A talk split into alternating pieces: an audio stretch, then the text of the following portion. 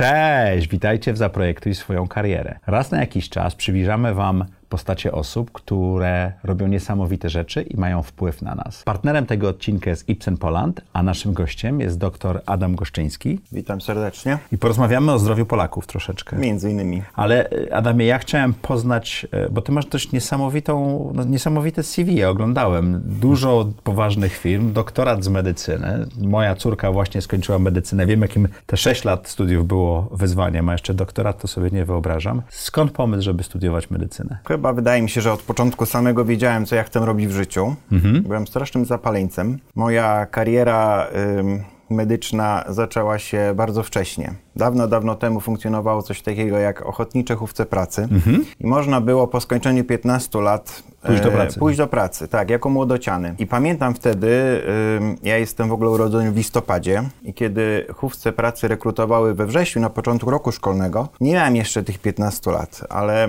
wydrapałem, muszę to powiedzieć głośno, wydrapałem w legitymacji Miesiąc? miesiąc po to, żeby się załapać, ponieważ ja strasznie chciałem pójść do pracy. A zatrudniał wtedy szpital, mój miejscowy szpital, w którym e, właśnie podjąłem pracę. Oczywiście, nie, co tu dużo mówić, na stanowisku salowego. I to było moje marzenie. Ja pracowałem przez... Chciałeś pracować w szpitalu? Chciałem pracować w szpitalu, tak. Chciałem być blisko tego całego, no... Nie wiem, jak to powiedzieć. No, generalnie życia szpitalnego, tak bym powiedział. I, Czy em, pamiętasz swój pierwszy oddział? tak, mój pierwszy oddział to był oddział ortopedii, chirurgii Okej. urazowej ortopedii. To jest najcięższy oddział w sensie fizycznym, ponieważ większość chorych nie chodzi i wymaga no, takiej pielęgnacji bieżącej. To była naprawdę dobra szkoła życia. Mówię tu o dźwiganiu pacjentów, zmienianiu... ym, No, salowym ma dużo takich tak, obowiązków. zmi- zmianie bielizny pościelowej, pomocy w toalecie czy codziennych czynnościach również i fizjologicznych, e, a sobota zawsze była dniem mycia głów, więc trzeba było umyć 50 głów chorym leżącym w łóżku. To było, e, ale mimo wszystko była to świetna przygoda. W poniedziałku do piątku normalnie uczyłem się w systemie dziennym w liceum, a w sobotę i niedzielę od godziny 7 do godziny 21 w każdy weekend pracowałem, oczywiście wakacje Miałeś również. taki pełen dyżur co, co, Tak. co weekend. Tak, to oczywiście spowodowało, że byłem jedyną osobą w klasie, która zarabiała swoje własne pieniądze. Ja, ja muszę zdradzić taką tajemnicę, jeszcze nie mówiłem w audycji, ja też byłem salowym na O. o. ortopedii To noworodków. rodzimy. O, no to się... było to- tak, to- za komuny jeszcze było tak, że jak szedłem na studia jako informatyk, to musiałem mieć praktykę. Były- były Padło na mnie, że praktyka była w szpitalu, nie wiem się. czemu. Więc to się tak zaczęło, potem przyszły studia, potem były obowiązkowe y, staże pielęgniarskie. Ja zawsze bardzo lubiłem pielęgniarstwo jako dziedzinę w ogóle medycyny.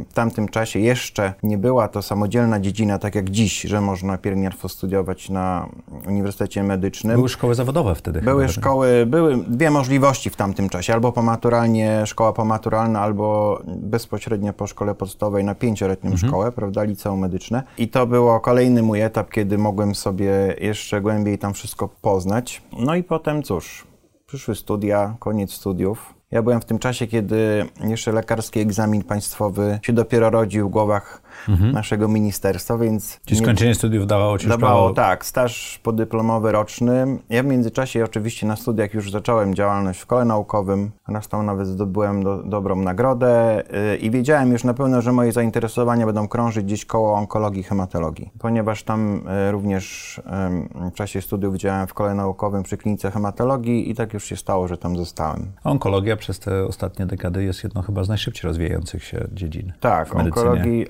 onkologii dzieje się bardzo dużo. I powiem tak, czasami jest tak, bo w ogóle patrząc na onkologię, nie tylko na onkologię, w ogóle na medycynę, z szerszej perspektywy, czy tak powiem z lotu ptaka, można powiedzieć tak, w medycynie przełomy, prawdziwe przełomy zdarzają się bardzo rzadko. Mówię to o prawdziwych przełomach. My bardzo często Typu szczepionka, tak? tak, to znaczy ja mówię o prawdziwym przełomie, kiedy mamy do czynienia albo z eradykacją choroby, czyli jej wyeliminowaniem z populacji, albo mamy do czynienia z jakimś zdecydowanym radykalnym poprawieniem jakości życia pacjenta, prawda? I te przełomy czasami można nawet praktykować przez całe swoje życie do emerytury, mówię to o zawodzie lekarza, i takiego przełomu nigdy nie zobaczyć na swoje oczy. Ja miałem to szczęście, że tych przełomów widziałem kilka, zarówno w moim życiu zawodowym, jak i już Ale to z uwagi na onkologię? tak, na przykład pierwszy prawdziwy przełom, który się nikomu nie śnił w ogóle, to pamiętam, to była przewleka białaczka szpikowa i gliwek, prawda? E, Lek, który w ogóle spowodował coś, co się nikomu nie mieściło w głowie. Choroba, która była chorobą śmiertelną, przewlekłą co prawda, ale mniej więcej po 5-6 latach prowadzenia chorych na starym leczeniu e, następowała kryza blastyczna i z reguły zgon. Wtedy w tamtym czasie ja dopiero zaczynałem pracę w klinice hematologii, kiedy nam powiedziano, że w ogóle takie coś jest, się pojawiło i wtedy też nie było takiego szerokiego dostępu do mediów, do... Nie było internetu Nie jeszcze. było internetu, więc wszystko się gdzieś tam ściągało, gazety w formie papierowej. Kiedy zachodnie dzienniki medyczne zaczęły publikować doniesienia w ogóle o Gliweku, na początku myśleliśmy, że to jest trochę przeszacowane jest tam jakiegoś dużo PR-u czy marketingu. Dzisiaj, po wielu latach, wiemy nie tylko, że mm, leczenie inhibitorami kinasterozynowych, bo to jest cała grupa leków Mhm. dzisiaj, nie jeden preparat, nie tylko spowodowało wydłużenie fazy przewlekłej, można powiedzieć forever, ale także dzisiaj już jesteśmy świadkiem kolejnego kroku, czyli około 50% pacjentów z tą śmiertelną chorobą dzisiaj można próbować to leczenie odstawić, co się w ogóle nigdy komuś nie mieściło w głowie. I to był pierwszy przełom, prawdziwy przełom, który całe środowisko oczywiście widziało, ale ja ze swojej... A jak ty się z tym czujesz, że wybrałeś tą dziedzinę medycyny i takie rzeczy się dzieją? Ty Już, Bardzo- te, już wtedy rozumiałeś, że takie przełomy są rzadkie? Tak, oczywiście. To w hematologii tych przełomów było kilka bardzo, spek- znaczy może tak, nie bardzo spektakularnych, ale ich było kilka. Ja zawsze wiedziałem, że, znaczy od momentu, kiedy zacząłem działać mocno w hematologii, wiedziałem, że hematologia to jest to i nawet e, bym powiedział, że myśląc o tym, czy to ma być hematologia, czy to ma być onkologia, zawsze się skłaniałem w kierunku hematologii, więc jest to dziedzina bardzo ciężka, ale też bardzo no, dająca możliwość czasem bardzo spektakularnych sukcesów, zwłaszcza jeśli część chorych uda, uda się na przykład doprowadzić do e, radykalnego leczenia, często do transplantacji szpiku i po prostu ich wyleczyć, więc zawsze wiedziałem, że to jest to, co ja chcę robić i w czym chcę pracować. Także A z czego była twoja praca doktorska? Pamiętasz temat? Moja praca doktorska była w ogóle z pokrzyżowania dwóch dziedzin medycyny, Okej. to znaczy z neurologii i badanie mikrokrążenia. Pewnego razu pojawił się taki zaawansowany sprzęt do kapilaroskopii, czyli badania m, małych naczyń i moja pani profesor zaproponowała, żeby się tym zająć i żeby się to troszkę w to powgryzać i ponieważ myśmy mieli też bardzo dobre kontakty z kliniką neurologii i badania nasze też koncentrowały się często wokół profilaktyki zajęcia centralnego układu nerwowego, co jest częstym powikłaniem czasami śmiertelnym rozrostów limfatycznych, limfoblastycznych. Więc mieliśmy taką współpracę ścisłą w zakresie tej profilaktyki. To, to też właśnie nasze stosunki z kliniką neurologii były bardzo bliskie. Ciekawym zagadnieniem było to, jak wygląda mikrokrążenie u chorych w ostrej fazie udaru. I to było mniej więcej tyle, jeśli chodzi o mój temat. Dokładnie go nie pamiętam, ale było to coś cyfrowa analiza morfologiczna mikrokrążenia u chorych w ostrej ty- fazie udaru i czynnik, z czynnikami ryzyka. Ty tak dość szeroko, bo medycyna to jest jednak e, dość skomplikowana nauka, gdzie jest coraz więcej specjalizacji, ale ty miałeś i mikrokrążenie, i neurologię, i onkologię, i hematologię. To, to tak e, ciekawość cię tak prowadziła, czy Tak. przypadek? To jest ciekawe, to znaczy ciekawe było to, że wtedy szukałem pisiennictwa i zasadniczo w tamtym czasie była tylko jedna praca opublikowana w polskiej literaturze, praca habilitacyjna e, jednej pani doktor, właśnie z tej samej techniki, więc była to dosyć dziewicza sfera, w związku z tym dokładanie czegoś swojego do tego zbioru danych było ciekawe. Twoja kariera potoczyła się nietypowo jak na lekarza, bo postanowiłeś e, współpracować z dużymi firmami farmaceutycznymi, tak? Tak, Skąd tak- taka decyzja? Przyszedł taki moment, że stwierdziłem, że jest czas na zmianę. I żeby to było jasne, to były tr- bardzo trudne czasy. To były trudne czasy, kiedy w ogóle w systemie ochrony zdrowia działo się bardzo dużo. Trudne czasy to Trudne znaczy? czasy to znaczy trudne czasy dla y, wszystkich w systemie pracujących, tak bym powiedział. To była zmiana, z, były kasy chorych, kiedy kasy chorych zaczęły już w miarę funkcjonować, prawda? To wszystko się zaczęło docierać. Potem nagle przyszła radykalna zmiana, przyszedł NFZ, więc połapać się w tym wszystkim, i, i, a przede wszystkim znaleźć pacjenta i gdzieś tam o niego zabiegać było naprawdę bardzo trudno. I pomyślałem sobie, że spróbuję czegoś nowego, czegoś innego. Zawsze można myśleć o tym, żeby wrócić, jeśli się nie uda. Wiesz, to nasza Chociaż- audycja jest o tym, żeby właśnie zrozumieć te krytyczne momenty podejmowania decyzji. Ja to nazywam zakrętami życiowymi.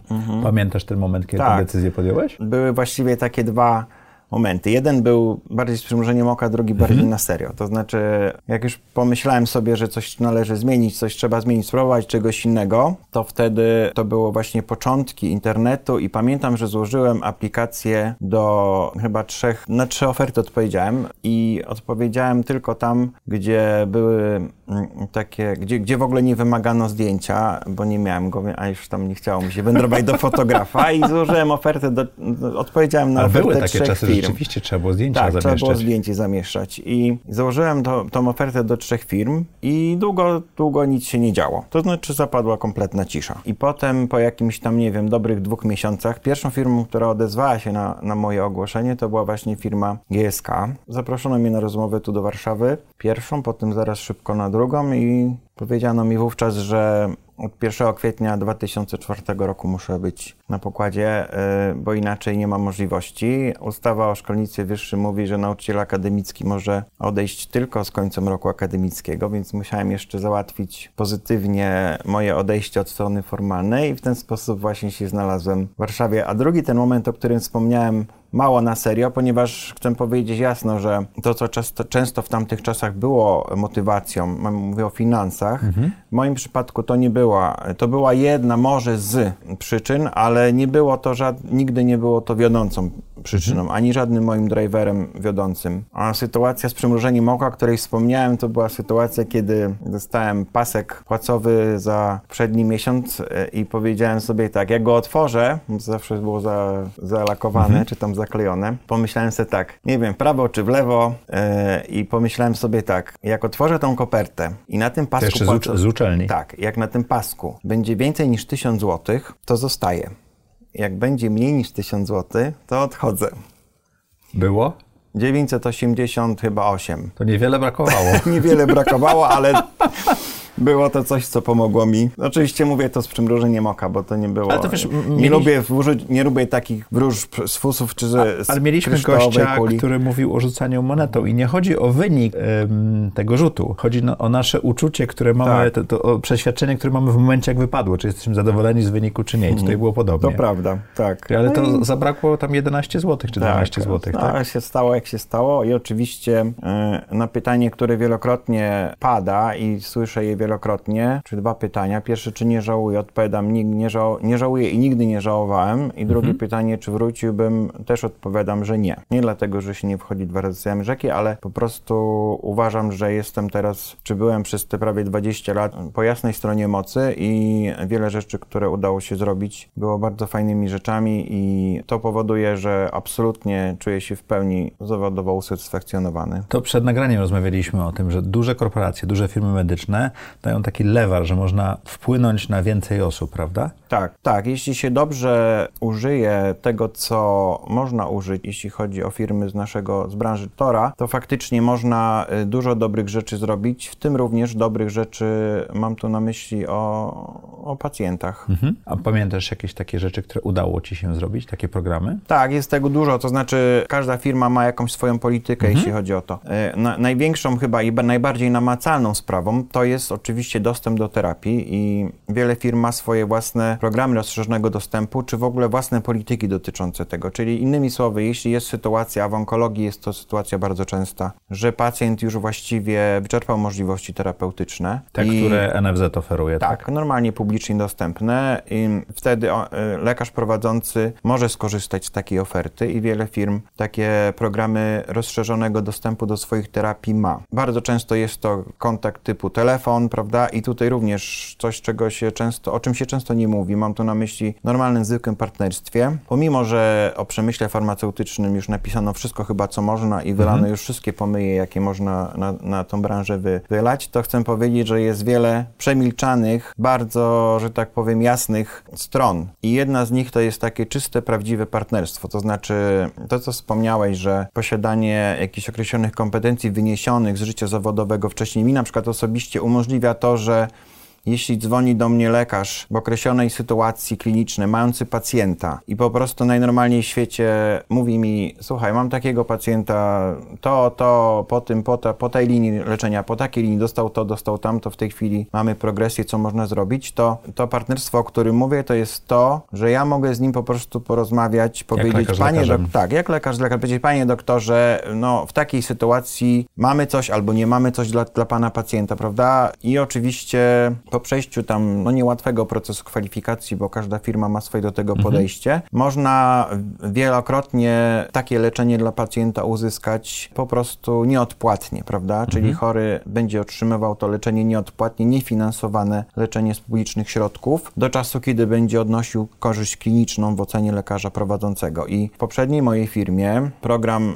firma miała bardzo podejście, że tak powiem, elastyczne do i to był jeden z naprawdę bardzo ważnych programów, który w ogóle firma uruchomiła. To było, y, to był właśnie taki program nadzorowanego dostępu tak zwany, mhm. prawda? I ja odchodząc z poprzedniej firmy mieliśmy ponad 2000 w Polsce chorych leczonych y, w ramach programu rozszerzonego dostępu, czy zarządzanych dostępu, kontrolowanego dostępu, tak to się nazywa. Więc wydaje mi się, że... To, to nie jest mała liczba, To prawda? nie jest mała liczba. Ile i... osób jest leczonych na raka w Polsce rocznie? A nowotwory, przepraszam. To są dziesiątki tysięcy. Tak, to są setki tysięcy. Setki tysięcy. Mówimy o chorych, mówimy o chorych... Albo też są różne rodzaje e, nowotworów. Mówimy o chorych, którzy, nowo rozpoznanych chorych i mhm. mówimy o chorych, którzy, czyli mamy do, dwie wartości w onkologii, okay, prawda? Tak. Czyli incidence i prevalence, czyli generalnie ilość rozpoznań rocznych oraz totalna pula chorych na różnych etapach leczenia. leczenia. Więc posiadanie takiej możliwości poprawy jakości życia, czy wydłużenia życia chorych w sytuacji, gdzie wyleczenie jest niemożliwe, to jest po prostu wielka satysfakcja. A dlaczego mówię o tym, że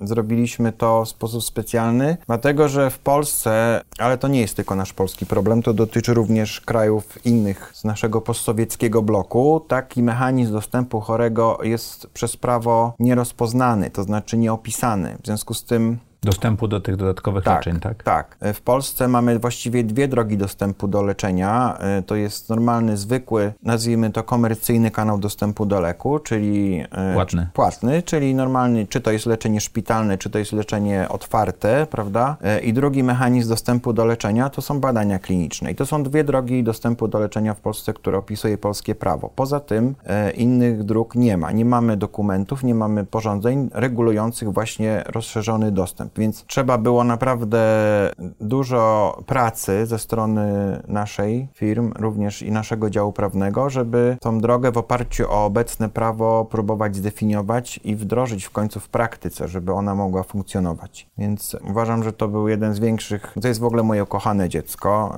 y, program rozszerzonego dostępu i uważam, że jeden z większych no, kamieni milowych, nie mówiąc już o moim własnym doświadczeniu, bo to jest taka działka, gdzie trzeba troszkę się zacząć poruszać i wykonać ekonomii i w prawie. Nie mówię też o pewnym aspekcie etycznym, bo też nie wszystkim mhm. chorym można takie leczenie udostępnić. Więc dla mnie było to bardzo duże y, nie tylko wyzwanie, ale wielka satysfakcja, kiedy się udało to doprowadzić do końca. Ten program jest o projektowaniu swojej kariery. Jak zrobić, żeby mieć taki wpływ na firmę, na chorych w Polsce i tak dalej? No bo to, to, to nie było proste, żeby, jak sam mówiłeś, ekonomia, prawo, etyka. Co potrzeba takiej osobie jak ty, czy takiej osobie, która to robi, żeby móc coś takiego pilotować i przeprowadzić przez firmę? Oczywiście to nie jest jedna osoba, która to zrobiła, bo to są całe zespoły, ale to nie jest proste, żeby mieć wpływ na duże firmy, prawda? Tak, ale wydaje mi się, że najważniejszą rzeczą rzeczą, którą wtedy, która mi przy, czy najważniejszą prawdą, która mi wtedy przyświecała, to była po prostu nie poddawaj się. Czyli wytrwałość. Tak. Zdaje się, że to profesor Falandysz świętej pamięci, mhm. kiedy był ministrem sprawiedliwości dawno temu, powiedział, co nie jest zabronione, jest dozwolone i to była moja prawda, która mi przyświecała. To znaczy, tak jak powiedziałem, polskie prawo nie definiuje tego w sposób techniczny, prawda, ale to nie znaczy, że, po, że w ramach obecnie obowiązujących przepisów w Polsce nie można tego zrobić. Mhm. Można to zrobić, tylko to wymaga cierpliwości, pracy, dyskusji, poszukiwania rozwiązań z różnymi specjalistami z różnych dziedzin, ale, ale w końcu również, to się... Ale również wewnątrz firmy, prawda? Również wewnątrz firmy, tak. I to się w końcu... No oczywiście jak startujesz, to nigdy nie wiesz, czy to się uda, czy nie, ale jak się okazuje, często można po prostu zakończyć taki projekt A czy miałeś takie momenty zwątpienia, że rzucę to i nie będę tego pchał i nie mam mm. tego, nie poddawaj się? Nie miałem takich momentów, bo ja byłem przekonany, że, że to jest możliwe. Jeśli było, to, jeśli było jakiś, no, jeśli się na, na którymkolwiek etapie pojawił jakiś problem, albo, albo osoba, która próbowała mi powiedzieć, że to jest niemożliwe, to no nie było, powiem tak, no, nie było mi łatwo zniechęcić. O tak bym powiedział i w związku z tym było to często na zasadzie ty mi mów, a ja zdrów i ja i tak wiem, jak nie ta osoba, to inna osoba wyda mi opinię, która będzie w końcu po mojej myśli, a najważniejsze było zawsze to, żeby myśleć o tych pacjentach, których w przyszłości możemy zaopatrzyć, prawda? A czemu zdecydowałeś się zmienić pracę? E, ja spędziłem w GSK 11 lat, to GSK, to są w ogóle bardzo miłe wspomnienia. Po pierwsze, to GSK mnie nauczyło, co to jest Big Pharma, jak mhm. się w mhm. tym poruszać i dało mi, poprzez różne również funkcje, które tam pełniłem, cały ogląd biznesu farmaceutycznego. Mm, I powodów było kilka. Jeden z nich to taki, że no chciałem rozwinąć się w swojej karierze, a następnym etapem po mm, menadżerze spraw medycznych i rozwoju klinicznego zwykle jest stanowisko dyrektora medycznego. Czyli osoby, która odpowiada w takim koncernie za wszystkie sprawy aspekt, medyczne, tak. Medyczny, I jeszcze tak? w poprzednich modelach w wielu firmach było tak, że badania kliniczne raportowały lokalnie do dyrektora medycznego. Mhm. I GSK y, dużo wcześniej zmieniło strukturę, to znaczy ja musiałem oddać cały zespół badań klinicznych z którego został stworzony w ogóle inny, zupełnie pionowo raportujący mhm. do góry zespół. To było dla mnie bardzo bolesne, ponieważ ja w badaniach klinicznych mocno siedziałem i bardzo lubiłem tą część. Uważam, że jest... To jest ta e, ciekawość, tak? Którą... Tak, jest, ale też z punktu widzenia przyszłego życia produktu, mhm. to widząc ten produkt od samych, że tak powiem, narodzin w ramach badania klinicznego, można tym wszystkim odpowiednio zarządzać. Dostałem ofertę na stanowisku w starym modelu, gdzie znowu badania kliniczne raportowały lokalnie do dyrektora medycznego. I to była jedna z przyczyn. Druga z przyczyn to była Stanowisko się nominalnie nazywało dyrektorem medycznym. Ja startowałem kiedyś wcześniej w rekrutacjach, może pięciu, może ośmiu, nie wiem. I w tych rekrutacjach nie udawało mi się z jednego powodu. Kiedy otrzymywałem feedback od headhuntera, on był głównie taki sam, to znaczy oscylował wokół jednej kwestii. Headhunter zwykle odpowiadał mi w ten sposób, że mój klient potrzebuje nominalnego dyrektora medycznego. Nieważne, ponieważ nasza struktura była wielowarstwowa, więc tak de facto zarządzanie dużym zespołem było tym samym, ale nominalnie moje stanowisko nazywało się inaczej, więc albo, albo odpadałem w przedbiegach, albo klient mówił, że on chce dyrektora medycznego z nazwy. Prawda? Zostaniesz I, prezesem, jak już byłeś prezesem trochę, tak? tak? no coś w tym guście właśnie. I, i teraz y, ta oferta była nominalnie nazywała się dyrektor medyczny, czy country medical director i po prostu dla mnie to oznaczało wejście na inny pułap. I trzecia y, przyczyna y, była taka, że w tamtym czasie GSK zdecydowało się sprzedać onkologiczne portfolio firmie Nowart. To był rok 2000 2015 i portfolio zostało sprzedane, ale również część ludzi pracująca w portfolio onkologicznym przeszła, przeszła do... do... firmy Novartis. Ja nie byłem na tej liście transferowej, byłem zupełnie z niezależnej rekrutacji, ale mechanizm był taki, że dla mnie perspektywa pracy cały czas z tymi samymi ludźmi, którzy, którzy to ludzie stanowili świetny zespół, była tak kusząca, że ostatecznie 1 marca 2015 roku oni odeszli do firmy Novartis, a trzy miesiące później, 1 czerwca, powitałem ja ich z kolei tam. Więc znowu byliśmy razem, znowu mogliśmy robić te same fajne rzeczy, tyle tylko, że pod innym sztandarem. A to zespół się liczy w tym momencie. Zespół się liczy bardzo. Ja rekrutując do swojego zespołu bardzo mocno zwracam, zawsze zwracam uwagę i zwracam uwagę na to, czy kandydat się wpasuje osobowościowo, mentalnościowo w mój zespół. Jeśli widać to gołym okiem, że nie, czy też spośród kandydatów nie ma tam żadnego, który by osobowościowo pasował do zespołu, to y, wolę poczekać trzy miesiące i mieć wakat, niż przyjąć kogoś na szybko, ponieważ to potem y, z tego mogą rodzić się poważne konsekwencje może braku satysfakcji. Tak, dynamikę tak, zespołu tak, niekorzystnie. Tak, jak to mówi powiedzenie, atmosfera w pracy, druga pensja, prawda? Więc...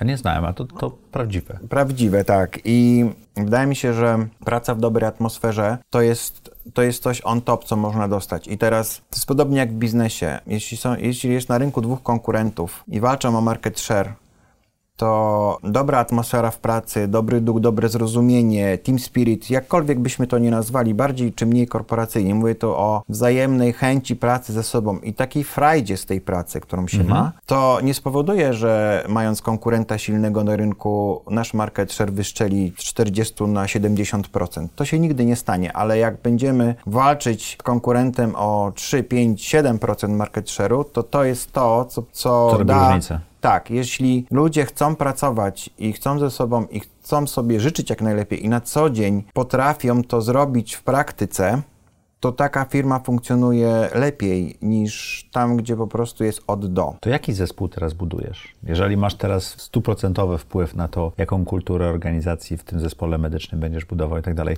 to jakich ludzi szukasz? Szukam ludzi otwartych, pracowitych, szukających rozwiązań, nie przychodzących po radę, czy też po, z pytaniem, co zrobić. I to zawsze było taką moją dewizą, to znaczy moi ludzie zawsze wiedzieli, że nie można przyjść y, z pytaniem, słuchaj, co teraz, tak? tak? Co teraz?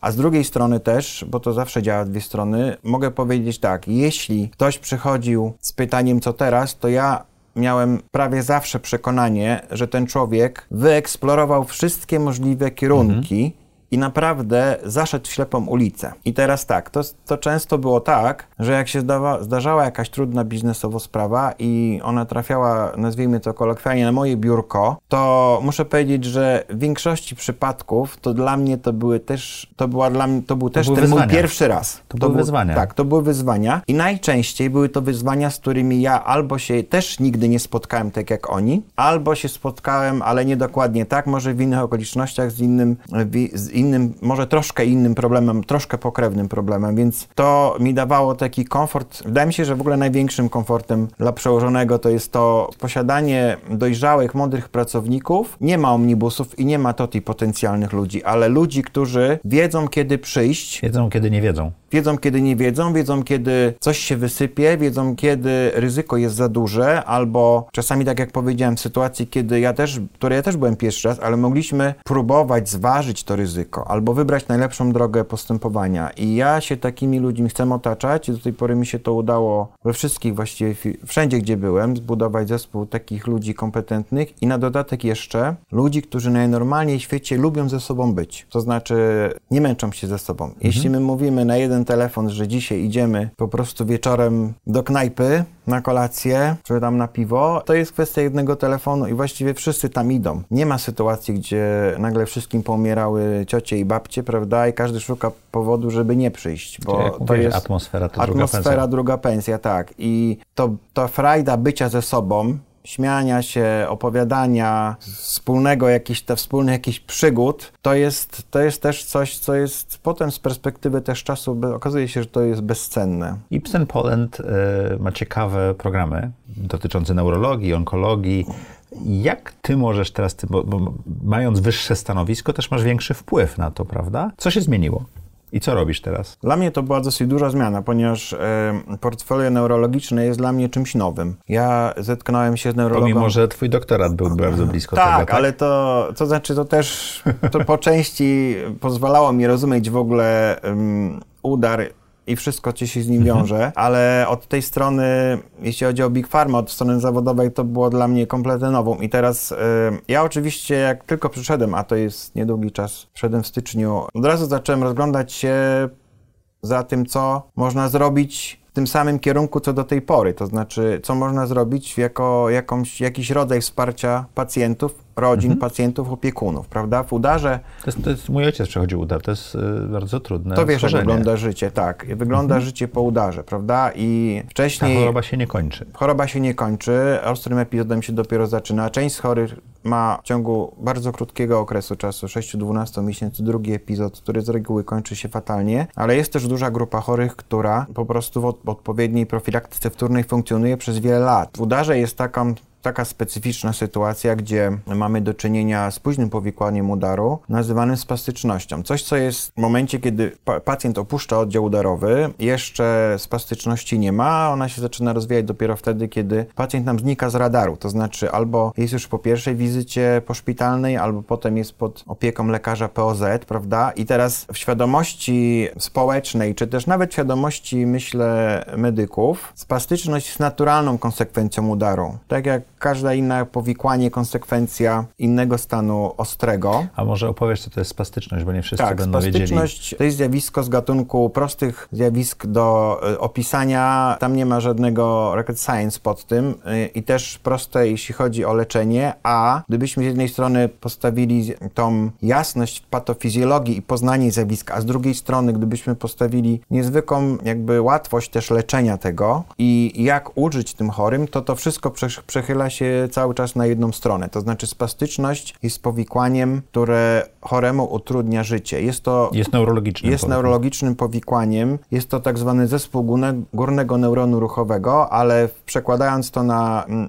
na, Na język objawy, na niemedyczny- język niemedyczny. tak. To jest y, stały przykurcz mięśni, który powoduje, że chory zwykle po połowiczym, czy w zależności oczywiście od rozległości udaru, ten obszar spastyczności jest większy, mniejszy, ale jeśli zobaczymy na ulicy chorego, który ma per, permanentny przykurcz na przykład kończyny górnej, prawda? I Mhm. ona dotyczy przedramienia ramienia i mięśni dłoni. I ten chory żyje cały czas w permanentnym przykurczu. Nie tak? może tej ręki Nie może ruszyć. tej ręki ruszyć. Nie Y, można też tej ręki w rehabilitacji ruszyć, prawda? Bo ona... rehabilitacja jest niezwykle trudna w Mhm. przypadku spastyczności. Ona jest możliwa, ale jest bardzo trudna. No to wyobraźmy sobie taką sytuację od utrudnienia rehabilitacji po zwykłe czynności codzienne, gdzie na przykład zwykłe pielęgnacyjne czynności, tak, które są wtedy dużym wyczynem, ogromnym wyzwaniem. Wyobraźmy sobie toaletę, zwykłą toaletę takiej przykurczonej kończyny, prawda? Gdzie ym, w zgięciach naturalnych, wszędzie tu, wszędzie, gdzie mamy do czynienia z wydzieleniami, wydalinami skórnymi zwykłymi, tak? Gdzie mamy do czynienia z martwicą, gdzie mamy do czynienia z odleżynami nawet, gdzie obcięcie paznokci przykurczonej dłoni graniczy po prostu z cudem, prawda? Jest to wielkie... Więc jak popatrzymy teraz od tej strony, ro-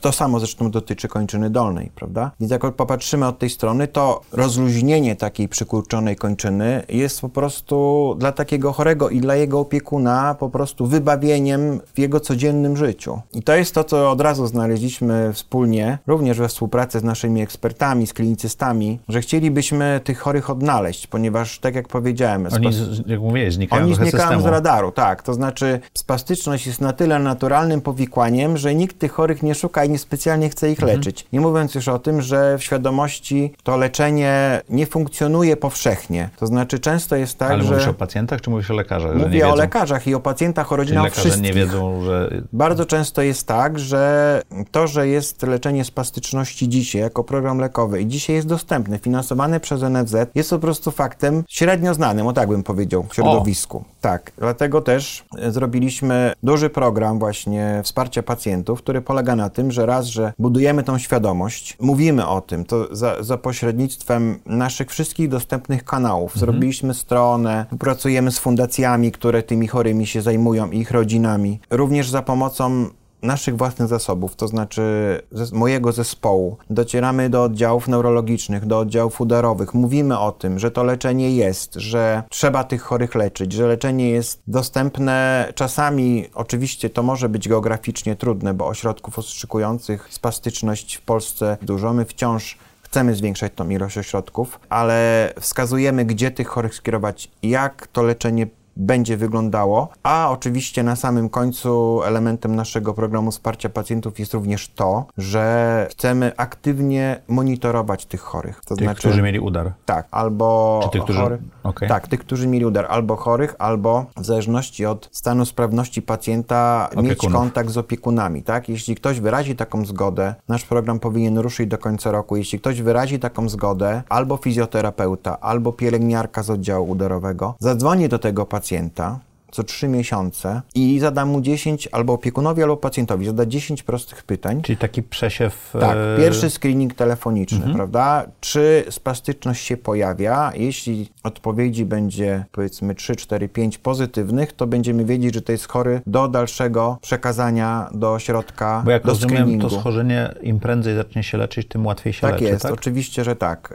E, Leczenie jest dostępne, w pełni finansowane, także biorąc, tak jak mówię, wracając do tego, co powiedziałem, biorąc pod uwagę dostępność leczenia i stopień komplikacji życia przez to powikłanie, to jak dla mnie, no, brak możliwości skorzystania, czy nie, może tak, niekorzystanie z tej możliwości jest po prostu strasznym komplikatorem życia dla chorego Ale i jak opiekuna. rozumiem, to nie jest tak, że ludzie nie korzystają, bo nie chcą, to Tak. nie korzystają, bo o nie wiedzą. to właśnie chodzi, więc chcemy, żeby ci, chorzy, żeby ci chorzy, czy też ich rodziny, żeby mieli pełną świadomość, że to jest na wyciągnięcie ręki, że ten program funkcjonuje, on od wielu lat jest aktywny. My mamy po prostu w tej chwili według naszych statystyk, jak e, robimy sobie czasami statystyki wykorzystania programu leczenia spastyczności, to z naszych obliczeń wychodzi, że na całą populację, która powinna być leczona w ramach programu lekowego, e, dzisiaj leczonych jest około 6%. Tak mało? Tak, jest to, jest to dla nas po prostu ewidentny wyznacznik tego, że trzeba się wziąć do roboty, Mhm. bo ponad 90% chorych jest nieleczonych, które mogło, chorych, którzy mogliby być leczeni, gdzie dla nich, dla jakości ich życia jest to po prostu radykalny skok. Adam, a dlaczego duże firmy robią takie programy, żeby właśnie pomóc takim osobom, które, których leczenie się kończy i niekoniecznie ich stać albo nie mają dostępu? My jesteśmy blisko swoich działek terapeutycznych, w których działamy. Każda firma ma swoje portfolio w określonych e, zakresach. To, jak funkcjonują chorzy w danej jednostce chorobowej, nam jest bardzo dobrze znane. My to doskonale wiemy. Abstrahując od klasycznego ujęcia ścieżki pacjenta, które jest terminem marketingowym w branży farmaceutycznej, to oprócz tego my znamy to życie codzienne ludzi z powodu tego, że znamy, rozmawiamy z klinicystami, rozmawiamy ze stowarzyszeniami pacjentów, z fundacjami, które pomagają na co dzień takim chorym. I przyglądając się temu wszystkiemu, widzimy, jak, że tak powiem, pod mikroskopem, gdzie jest pewnego rodzaju dziura w systemie naszej opieki zdrowotnej w Polsce i to dziura, którą my... No, Chyba nie tylko w Polsce, prawda? Tak, nie jest to tylko nasz polski. Wiele problemów się Znaczy, powtarza. to nie jest tak, że, że z uwagi na szybkość rozwoju medycyny w tej chwili, Tak. system prawny, medyczny i tak dalej, Tak czasem nie nadąży, prawda? Tak jest. Wiele problemów się powtarza również w innych krajach, więc nie jest to nasza jakaś polska specjalność, Mhm. ale widząc to i mając odpowiednie środki do zadysponowania, decydujemy o tym, że zainwestujemy je właśnie w taką działalność, żeby po prostu pacjentowi wypełnić tą dziurę systemową, pomóc mu w jego codziennym życiu. Żeby system nadążył i dorósł do tego, tak? Dorośnie albo nie dorośnie, trudno powiedzieć. Zobaczymy, historia czas pokaże, ale my chcemy tą dziurę zasypać po to, żeby to, to życie chorych po prostu uczynić łatwiejszym, bardziej znośnym. I to jest to, co przyświeca większości firm, które myślą o pacjencie jako o tym ostatecznym beneficjencie takich naszych działań. To ja wrócę do tej dźwigni, którą się ma, jak się pracuje do, dla dużej firmy. To jak się czujesz, budując kolejny taki program, e, teraz jako dyrektor medyczny, że, że możesz właśnie wpływać na e, setki, jeśli nie tysiące osób e, i po- pomagać nie jednemu pacjentowi, ale właśnie takiej szerokiej grupie. Jakie to jest uczucie? Takie samo myślę jak poprzednio, to znaczy wydaje mi się, że lekarzem się jest, a dyrektorem medycznym się bywa, prawda? Więc y, wydaje mi się, że to wciąż to samo uczucie, to znaczy jeśli masz takie poczucie, jeśli masz takie przekonanie, że to co robisz ostatecznie jest gdzieś ten pacjent, który jest beneficjentem tego, jego jakość życia, długość życia się poprawia, no to jest w zupełności wystarczające. Tych, y, nazwijmy to, urazu, wy, y, wyrazów uznania jest dużo, one są różnego typu. Począwszy od tego, że ym, sami klinicyści mówią, jaka świetna inicjatywa, jak dobrze, że coś dla tych chorych się pojawia, prawda? Bo system tych chorych gubi, my i nie mamy już kontroli, nie możemy nic specjalnie zrobić. Po różne inne, bardzo sympatyczne wyrazy uznania, jak jakieś świąteczne kartki przesyłane na adres firmy, bo przecież nikt nie ma zielonego pojęcia, kto stoi za, za takimi programami dla pacjentów, prawda? Ale są tacy ludzie, jak się już ma ich tysiące gdzieś w Polsce, którzy skorzystali z naszych różnych programów, to gdzieś tam wśród tych tysięcy zawsze się znajdzie jakaś osoba, która wpadnie na taki szalony pomysł i na przykład I napiszę. wyśle tak, na święta kartkę i napisze, że ja jestem taką pacjentką, która skorzystała albo jest na tym i na tym leczeniu, a wiem, że to państwa firma i bardzo bym chciała za to podziękować. Więc jest dużo takich spontanicznych, sympatycznych aktów wdzięczności ze strony zarówno lekarzy czy personelu medycznego, ale nawet i samych pacjentów. Mamy chyba nawet tytuł odcinka, słuchaj. Bardzo bardzo mi się spodobało, że lekarzem się jest, a dyrektorem medycznym się bywa. O, może być. Może być. Może być.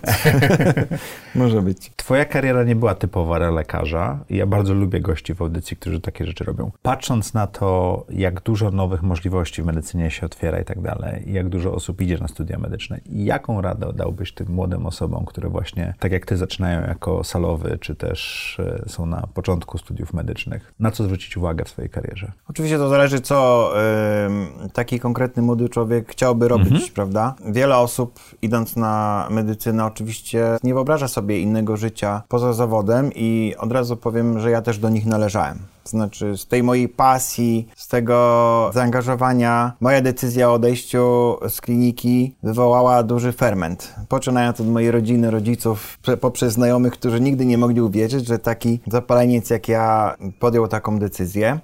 Więc to zależy oczywiście, większość osób wie mniej więcej, co chce robić. Czy chce być w zawodzie, praktycznie wszyscy odpowiedzą na to pytanie tak. Potem te poglądy mogą się nieco zmienić. Na pewno dużą weryfikacją poglądów jest już pójście do samej pracy i doświadczenie polskich warunków pracy. No to to jest zjawisko, które znamy, wiemy, prawda, i co się z tym wiąże, emigracja na zachód i tak dalej, i tak dalej. To jest jasna sprawa. Rada dla młodych ludzi, dla młodych medyków. Trzeba pamiętać, że medycyna daje bardzo dużo, jest to takie wykształcenie kierunkowe, ale dające bardzo dużo różnych możliwości. To znaczy, nie mówię już tylko o naukach podstawowych, które mhm. trzeba znać, prawda? Wtedy jeszcze kiedyś, dawno dzisiaj nie, ale trzeba było zdać egzamin biologia, fizyka, chemia, język obcy, tam nie pamiętam co jeszcze było. W każdym razie lekarz to jest taki człowiek, który ma pojęcie o wielu różnych rzeczach. Jak trzeba y, pomyśleć o elektryce, to on mniej więcej wie o co chodzi. Jak trzeba mówić o hydrodynamice, hydrodynamice, to też wie o co chodzi, bo całe krążenie to jedna wielka hydrodynamika, więc trzeba pamiętać, że skończenie studiów medycznych daje cały wachlarz różnych możliwości. I chociaż w przypadku pewnie mm, świeżo upieczonych studentów, gdyby mi zadać pytanie, czy będą, czy w ogóle się widzą poza zawodem, to pewnie 100%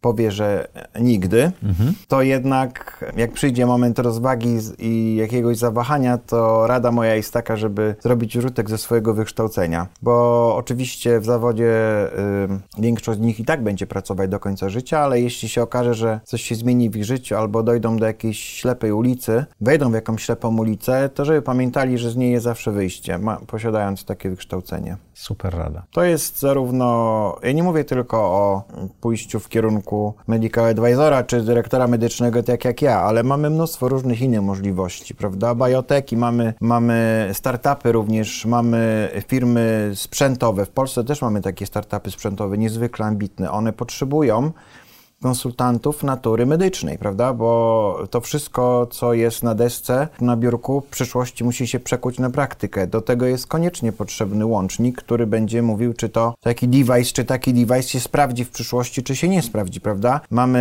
całą wielką, dobrze funkcjonującą w Polsce gałąź badań klinicznych, która nie tylko polega na samym monitorowaniu, ale również na nadzorowaniu bezpieczeństwa farmakoterapii. I to jest ciągle leczenie. To jest ciągle w tej...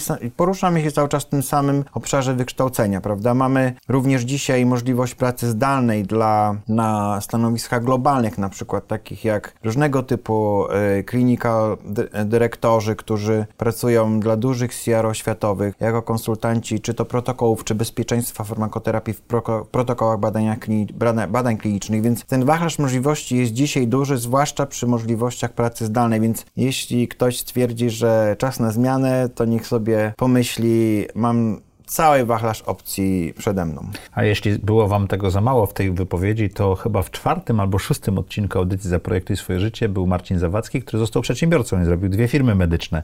Tak też można. Tak też można, tak oczywiście. Też można. Dziękuję Ci za tą rozmowę. Dziękuję bardzo. I dziękuję Wam i zapraszamy, jak co czwartek, do Zaprojektuj swoje życie, a co poniedziałek do naszych innych pasm.